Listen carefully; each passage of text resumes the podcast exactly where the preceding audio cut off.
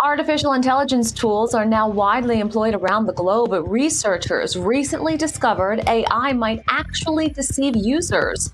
So, what does this mean for people who rely on large language models? I'm Veronica Dudo. Let's find out. This is In America Today from the Ticker News Studios in New York City. Hello and welcome. Coming up, the missing plug door that tore off the left side of an Alaska Airlines jet following takeoff from Portland, Oregon has been discovered in a suburban backyard by a school teacher. But first, one year after being introduced to the public, artificial intelligence tools are now widely employed around the globe. According to a new survey, there were more than 14 billion visits to ChatGPT last year, making it the most popular generative AI tool in the world. While AI assists both engineers and non-expert users with a wide range of tasks, maintaining the safety and reliability of these tools is paramount. But researchers recently discovered AI might actually deceive users. For more, Let's bring in Oz Sultan, the chief strategist with the Sultan Interactive Group. Oz, thanks so much for joining us today. Thanks for having me.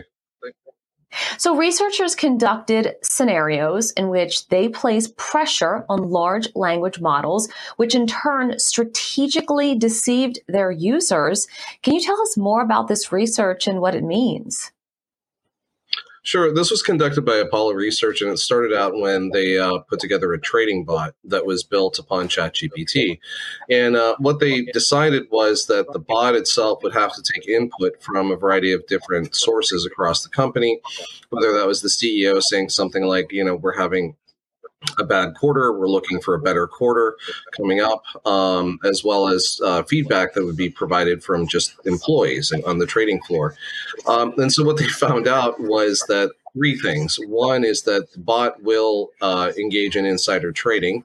Two is that it'll deceive users. And three, that in certain circumstances, it'll actually lie when it's asked about things. And so, with the challenge that we have with uh, adversarial models inside of um, basically these transformers, right? So these are large language models um, that are being put together and they're being modified and they're being tested um, with a variety of parameters that they weren't necessarily originally um, set for or they were trained upon.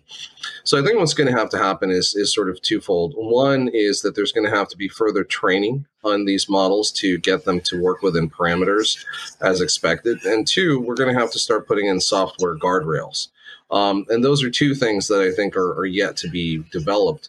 Um, Apollo Research kind of you know makes it very clear that these are significant risks, and this also underscores further risks of the use of AI in you know legal and other professions, um, which we see coming down the pipe right now. So we've been told that this is something that can aid humans and that uh, it can also just help and reduce tasks, also your output in terms of time, getting things done faster. I mean, when you start to hear that it sort of has a mind of its own, you know, have we reached new territory? Not yet. I think you know we're we're probably about uh, two or three versions away from it actually kind of quasi thinking by itself, and that's really sort of assembling responses to you know stimuli that it's provided with. Um, but the the challenges that we have is that it's it's making adversarial decisions. Um, you know, we saw this last year with the Air Force, uh, where they had a artificial intelligence engine on one of their drones take out the base tower because the base tower and the humans behind this were reacting in a longer time than it wanted. Um, we're seeing similar challenges here inside of trading, and I anticipate we're going to see similar challenges inside of the utilization of this in in law. You know, all of a sudden, this is being brought into the mix in, in England to do summarizations of, of cases. Um, and there's there's many other cases where you know people are, are looking to replace humans. Um, one is Duolingo, you know, who's replaced a lot of their translators uh, recently with artificial intelligence tools. So making sure that it's turning out the right result, it's not going completely adversarial and it's working within kind of the expectations are, are really sort of the big coding challenges of the next sort of 12 months. What do you make of some of the research that came out when it comes to the insider trading?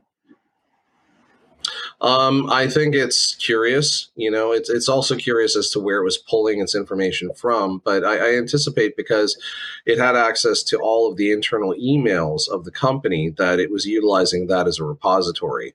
Um, the challenge becomes how do you segregate certain data repositories from other data repositories to kind of keep these things operating, you know, within guidelines, and and that's really what has to be figured out. I think Apollo Research has taken, you know, some great steps towards this, um, but they're still going to have to toy with these things to make sure, number one, that they operate appropriately, but two, that they operate within, you know, government compliance, um, because it doesn't matter if the tool actually committed insider trading.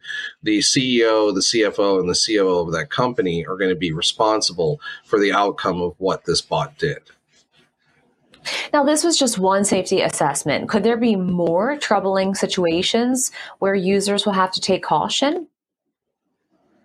Decidedly, you know, any case where we're looking at um, tools that are getting involved in things that typically involve a lot of human intervention, um, that's where you have a challenge because it's not leveraging a large language model in a method by which it has sort of set defined parameters it's a really broad base of parameters. And that's where I think you have opportunities for these to go off the rails, to commit insider trading, to potentially commit fraud, um, and to lie in the responses that they're giving. The solutioning for this, you know, is easy and complicated at the same time.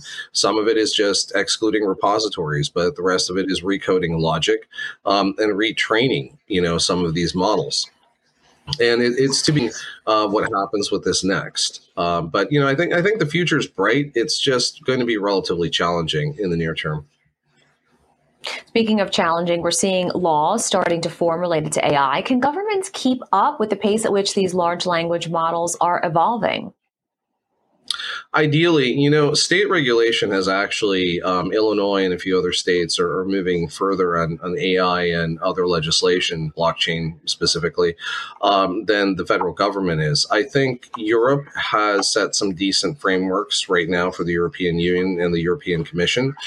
Um, but you know, the United States, the federal government has a bit of ways to catch up.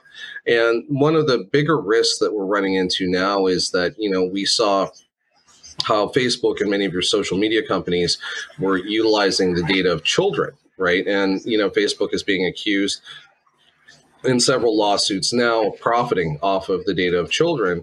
The the bigger question becomes when you open these large language models to big repositories, they're indiscriminate in terms of what they they scan in and what they ingest. And that impacts the decision making they have on, on what they produce as a product.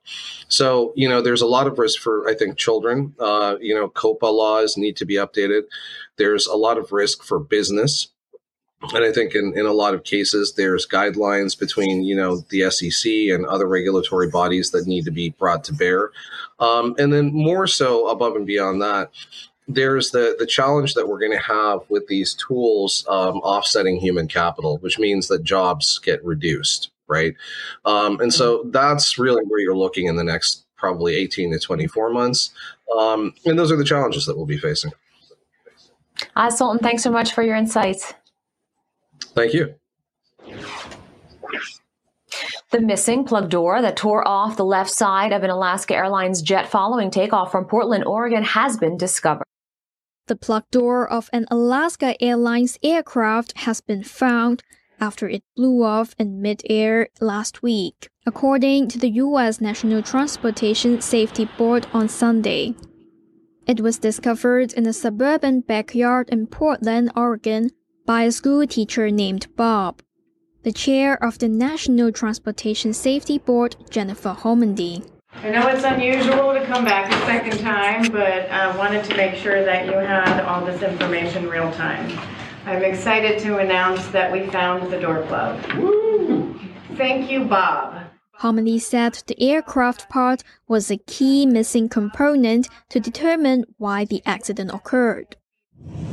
On Friday, a plug door tore off the left side of the Boeing 737 MAX 9 following takeoff from Portland.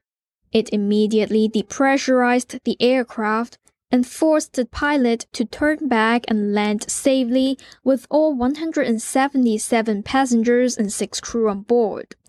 As the investigation goes on, the Federal Aviation Administration ordered the temporary grounding of 171 Boeing jets installed with the same panel.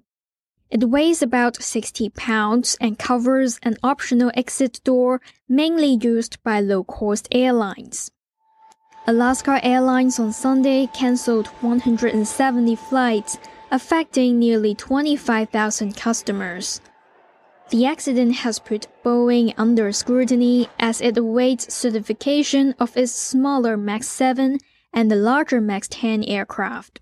In 2019, global authorities subjected all planes of the Boeing 737 MAX model to a wider grounding after deadly crashes in Ethiopia and Indonesia. Top U.S. congressional leaders have agreed on a spending bill for 2024. Top U.S. congressional leaders on Sunday agreed to a $1.59 trillion spending deal for fiscal year 2024.